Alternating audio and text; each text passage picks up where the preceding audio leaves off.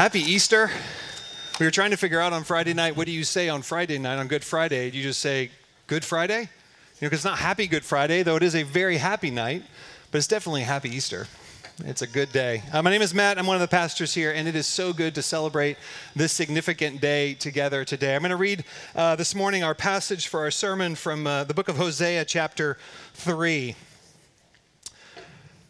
Hosea chapter 3, verse 1 through 5 says, And the Lord said to me, Go again, love a woman who is loved by another man and is an adulteress, even as the Lord loves the children of Israel, though they turn to other gods and love cakes of raisin.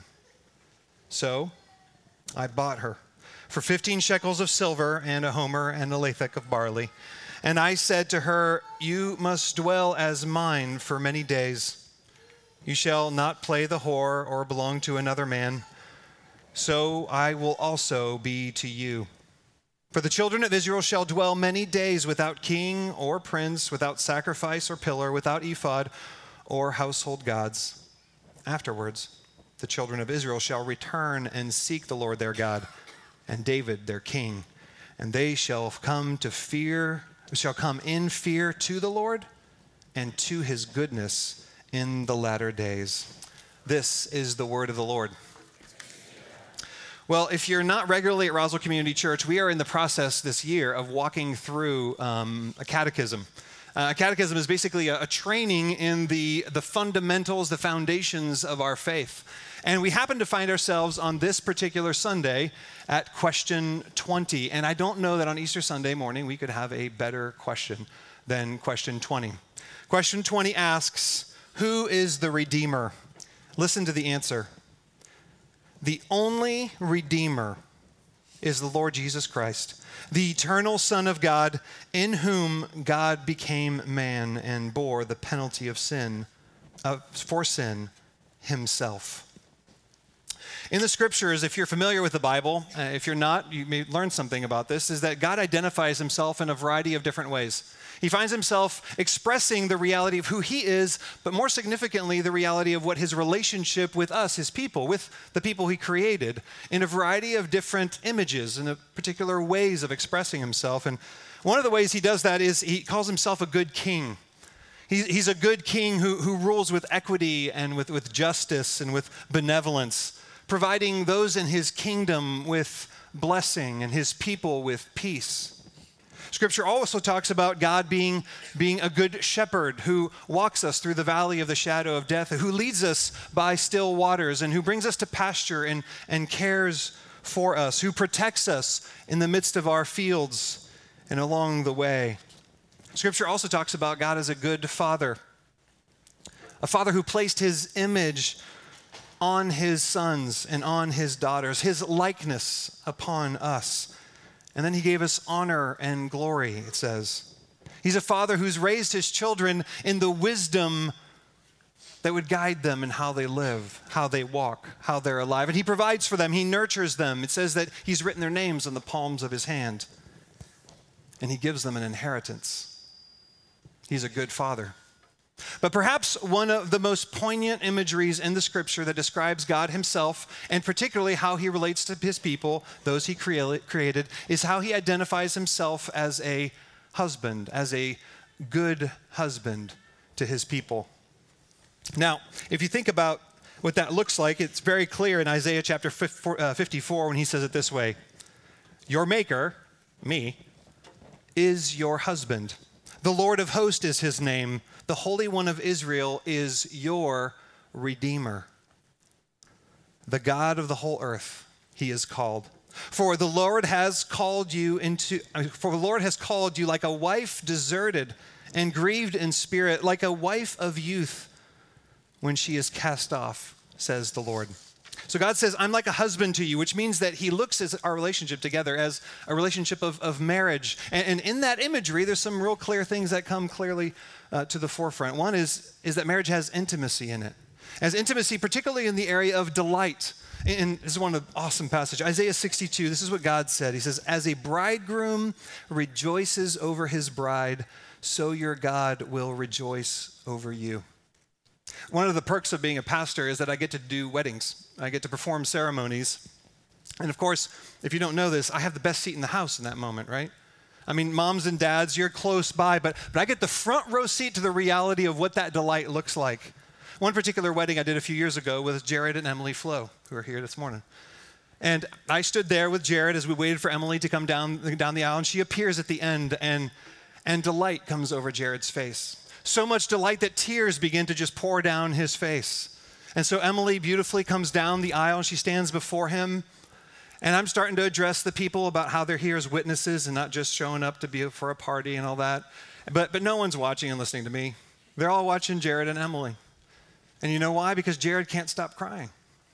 He has such delight in the bride that just came down the aisle, he cannot keep himself from crying.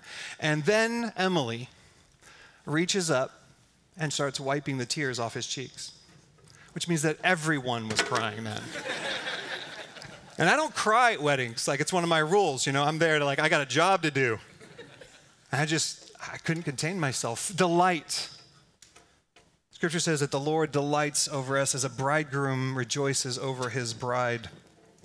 So, marriage, the imagery of marriage that God gives us has this sense of intimacy, both of delight, but also of knowledge.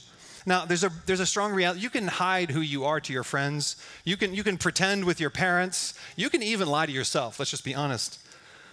But if you're married, you know you cannot pretend or hide who you really are to your spouse. Some of the picture that God gives us of what his marriage looks like is he says, I know you. And his invitation to us is that we would know him. That it would be a relationship of knowledge, of intimacy, and of knowledge. And because of this, marriage is also a relationship of great power, which is another reason why God uses this metaphor. It's tremendously powerful. Uh, let me use this example. If I preach a sermon and a bunch of you come up to me and go like, Matt, you killed it, bro. Like fist bump, high fives, like best day ever. But then on the way home, I call Becky, and Becky's like, eh. That was okay. I mean, you know, it was, it was, you know, it was fine. It was fine. which, by the way, is the equivalent, the male equivalent of like, how do I look? You look fine. Just so you know, that's the same thing. And uh, why is that? And so what happens is that uh, suddenly that wasn't a very good sermon. It actually was a terrible sermon. it's not that I don't respect y'all's opinion, but but her voice has power. And of course, if all of you come up and say, or none of you come up, or everyone comes up and goes like, well, you know, there's always next time. um, and Becky on the way home says, Matt, I loved it. I love what I heard and saw in you. I love what happened. You know what?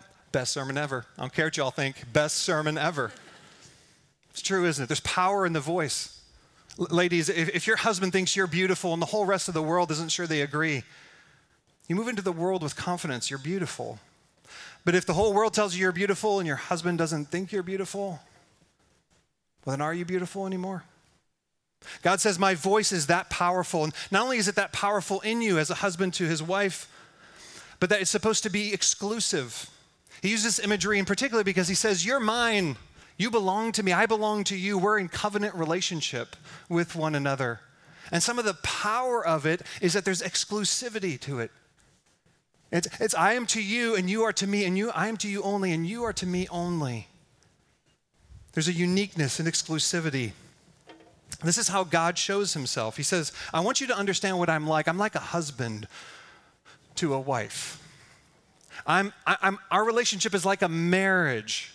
And, and in order to understand me and for you to understand you, you're going to have to be able to understand and see this. And so, what he does in the book of Hosea is he gives us front row seats to what it really looks like. And he walks his prophet, Hosea, through the process of understanding and seeing God as he really is. Hosea prophesied in the time where the, the, the, the nation of Israel was prospering. Uh, it actually, also in the midst of that prosperity, it completely turned from God. It had rejected what it was, what he had called them to. He had rejected his, his covenant, and basically were doing whatever they wanted to. But as a country, they were flourishing. And God calls Hosea to be a prophet to the people, to be able to call them back to himself in the midst of their rejection. But this is how his call begins. Hosea chapter 1, verse 2 and 3 says, This is an Easter passage, by the way. When the Lord first spoke through Hosea, the Lord said to Hosea, Go, take to yourself a wife of whoredom and have children of whoredom for the land commits great whoredom by forsaking the Lord. So he went and he took Gomer. Go, go and get yourself a wife. Well, Hosea's got to be like, great. I'm actually planning on that. That sounds like a good plan. I would like to have a wife. But the next words throw everything off. Go get yourself a wife. Take for yourself a wife of whoredom, a promiscuous wife, an adulterous wife. Now, as I said, I do weddings, but I also do premarital counseling. And, and I can just imagine in, in the process of doing premarital counseling, I have people fill out these, um, these surveys, these inventories to kind of figure out compatibility. Some of you guys have done those. Um, can you imagine if one of the questions in the inventory was like, do you plan on being adulterous in an adulterous relationship during your marriage? Uh, it isn't in there, just so you know, like it's actually a legit inventory, it's not strange. But imagine, imagine if one of the responses came back and was like, maybe, or, or, or, or sometimes, or often? Well, because I love you, I would say, I don't think this is a good idea. I don't think this is going to be a good marriage. I think you're heading in a trajectory here that's going to be destructive. Your relationship will not stand, it won't work. It's not going to work. But that's exactly what God says to, to Hosea. He says, I want you to go, and you're going to have an adulterous wife. And so Hosea goes and he finds Gomer. He probably went to Samaria, which is one of the larger cities in the northern kingdom. And although her reputation was sketchy, he was drawn to her. And so he woos Gomer. And then he marries her. And things start off pretty well, or at least it seems. Uh, she's been comfortable. She's come and she's been a part of the home he'd prepared in the village they live in. Even some of the women that are around the village have, have kind of brought her in, even though her past is a little bit peculiar and, and the rumors are not great. So she's made some friends, and, and lo and behold, she becomes pregnant which, which must signal the blessing of the Lord. And so, though Hosea is unsure about what the future will look like, he's, he's tangibly excited. His heart is opened. He's wondering if she's pregnant and there's blessing, maybe God's changed the trajectory of what he's foretold. Maybe as he's prophesied to me what is to be for me, it's actually going to be a different journey. It's going to be a satisfied wife who is going to delight herself in her husband could it be, could it be that actually our marriage is going to reflect and represent what could be between Israel and God instead of what actually already is? Maybe, or so he hopes. So Hosea starts to travel and he's going across the countryside and he's preaching repentance to the people. Come back to God, he says. Come back to the Lord. And he gets back in time for the, the birth of his, his first son. And, and as he picks up his son, he's, able, he's able to, to recognize the strong cheekbones in his son and, and, and the beautiful hair that looks just like Gomer. And he's delighted. And the Lord says, Hosea, name the son Jezreel, because I want to remind you that I am going to topple the kings of Israel that I'm going to bring them to ruin because of the violence that's been a part of them. So every time you hear his name, remember I am doing something. That's unsettling, but he is a prophet. And so he names his son Jezreel. But after Jezreel's born, something seems to shift in Gomer's demeanor. She, begins to, to pull away. She starts making more and more frequent trips to Samaria. And she finds herself coming home with, with new jewelry and and some fabric of, of uh, scarlet and of, and of purple. Uh, gifts, of course, from new friends she's been able to make there, friends that unfortunately he's never able to meet when he finds himself in the city with her. Almost immediately, she finds herself pregnant once again, and this time she gives birth to a daughter. And as she gives birth to this daughter, God says, Hosea, I want you to name her Lo Ruhama, which means no mercy. He says, Because I will no longer show mercy on my people. As soon as Lohu Ruhama eh, is, is weaned, he finds himself, she finds herself pregnant once again, which is, was perplexing to him because he's been traveling a great deal. And, and, and more significantly, she's removed her intimacy from him completely. But she's pregnant. Nine months later, she delivers another son. And the Lord says, Hosea, I want you to name him Lo Ami, which means not my people. And the mourning prophet, with sorrow, recognizes that that's the fitting name. Because as he looks at the face of this son, there are no family resemblances. He is not from his family, he is not from his people. But almost any attempt to, to have a conversation about Gomer's behavior, uh, about the rumors that are going around town in their community, uh, uh, about her temper with the kids or her disdain for him openly. Well, it always just results in her jumping on the donkey and taking off for two to three days, only to come back briefly. Hosea finds himself traveling and comes back one day, and, and now she's gone. She's taken everything she possesses, she's cleared it all out, and she's left. Hosea's mother, who's been helping with the children more and more and more, says that the word is, is that she's taken up with a lover in the city, and it's, and it's an open relationship. It is now full adultery, unapologetic, blatant. And so Hosea finds himself walking about in the town in the marketplace, always hearing the hushed whispers about him always wondering, what does everyone know? But of course, everyone knows. And then, of course, there's the jeering and the mocking as he finds himself bringing the message of, of, of, the power of God against idolatry to be able to say, change people of Israel. He hears men in the background saying, You can't even keep your wife at home under control, or what we hear, satisfied. So, why would we listen to you? After a couple of years, Hosea hears that a man that Gomer is living with is not able to provide for her. And his heart is stirred, and so he finds himself going and buying some of the things that have been most precious to her a piece of jewelry, some clothing, some of the fragrances that were most pleasurable to her when they were first married, some food. And he goes to this home and he knocks on the door, and a, and a gruff, ugly man comes to the door. This man takes a step back, a defensive step back, when he hears Hosea say, I am Gomer's husband. But as, as Hosea explains, the man is willing.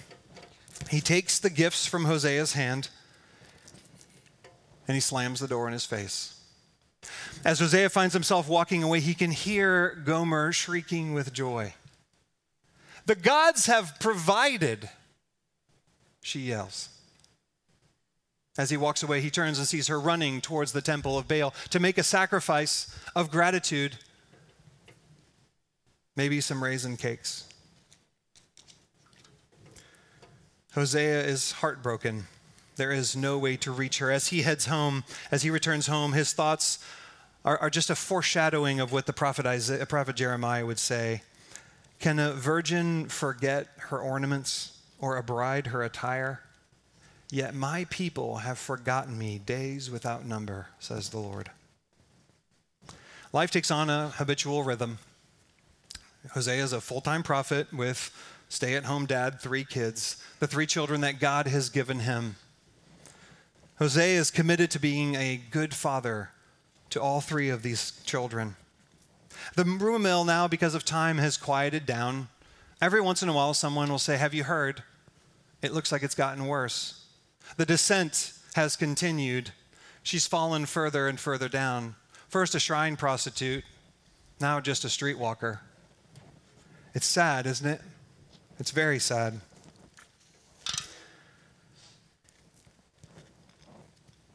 And then the day comes. On one day, God finally says, Hosea, I have something to say to you. He says, Go again, love a woman who is loved by another man and is an adulteress, even as the Lord loves the children of Israel, though they turn to other gods and love cakes of raisin. Hosea's first thoughts are bewilderment. Wait, go again? I understand that you were trying to show a picture of the rebellion of Israel against you and that you wanted to use my life. And, and, you know what? Because I have committed myself to you and you've called me to this, I was willing to do this. But I'm out. I have no more. You say love, not just go, but love? I have poured out my love, all that I had to give. And it's, it's yielded nothing. She has spurned it time and time again. No, you can't ask me to go. You mustn't ask me to go. You understand, Lord. If anyone understands, you understand. The Lord says, I do understand. And now you understand me. But that very moment, someone walks in and says, You won't believe what's happening. Today, Gomer is being sold. She's going to be sold as a slave in the city. And at that moment, Hosea knows what he must do. And so he grabs everything he has, all his silver and, and, the leftover barley from, from his crops, and he throws it on his donkey and he heads into the city. And he finds himself pushing through the crowd at the marketplace, people whispering in, in, in hushed tones about why he's there. One particular woman says, Well, maybe he's here to witness justice. Good for him. Hosea pushes through the bustling crowd, every eye on him seemingly. And as he nears the crowd, the auctioneer brings out a wooden block. Then, from, from one side, an angry man pushes a woman forward. He pushes her and he, he pushes her up onto this block. Here, bring the block over here. He's angry, and so as, as he brings this frail, destitute woman to this block, as she steps onto the block, he pulls down her clothes. And exposed with her nakedness, of course, because the bidders must see what they're going to buy. Why has this happened, Hosea wonders? Has she, she failed to pay some debt? Is this her pimp who's trying to get the last dollars out of what he could because she's no longer even good as a prostitute? Hosea doesn't even recognize her anymore. As she stumbles up onto the, onto the block, he doesn't recognize her, her. Her emaciated body doesn't resemble any of the beauty that he had known early in his life. Her hair is matted and frayed, not silky as it had once been. And the eyes, which had been her most striking feature, have lost all gleam. It's as though no one's home anymore. Though her eyes aren't open anymore, as she stood up onto the, um, onto the block, her, her eyes shut, trying to maintain a glimmer of dignity as her shame is exposed in front of jeering, laughing, pointing men and women. She has nothing left.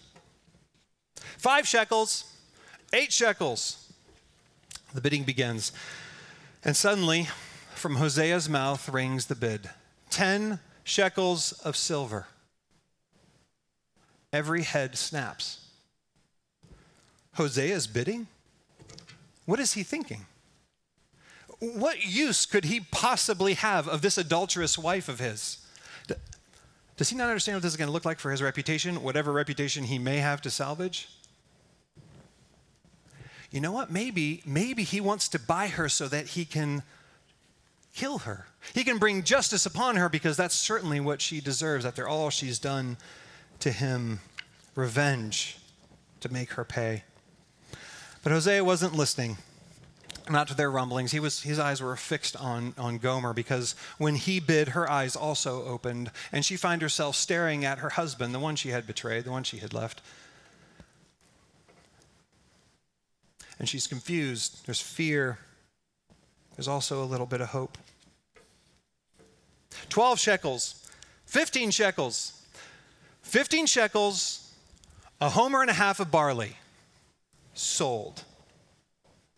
And just like that, just like that, Hosea redeems his wife. She's now his again. Not as she was through covenant, but she's his once again. He moves towards her and he takes off his own robe and he wraps it around her, her frail, weak body. He pulls her towards himself. He looks at her and he says to her, Gomer, you must dwell as mine for many days. You shall not play the whore or belong to another man.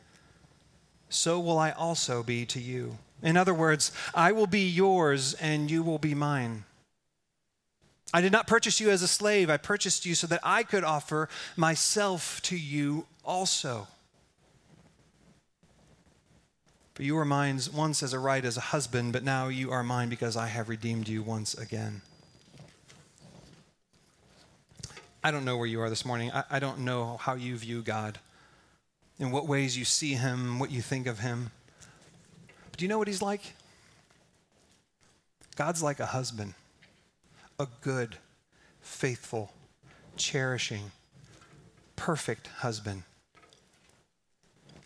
who loves his wife and whose people have rejected him, cheated on him with other gods of money and comfort, of power and pleasure, seeking to find their way without him.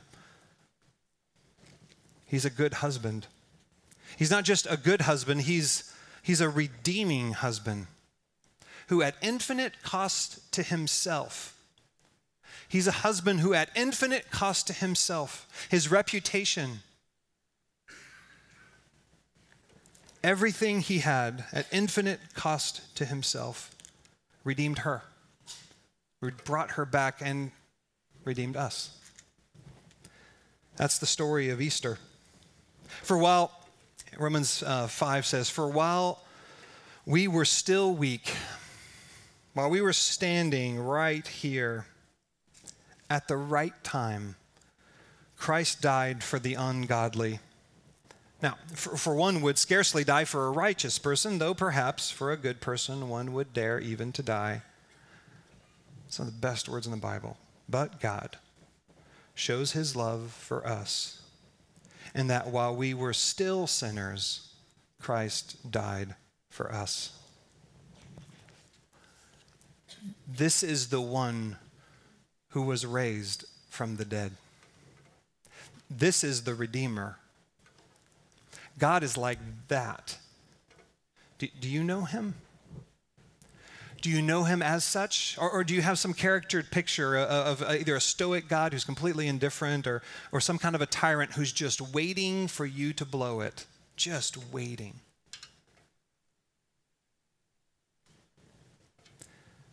God is a redeeming husband. And, and not just with silver and, and, and, and barley.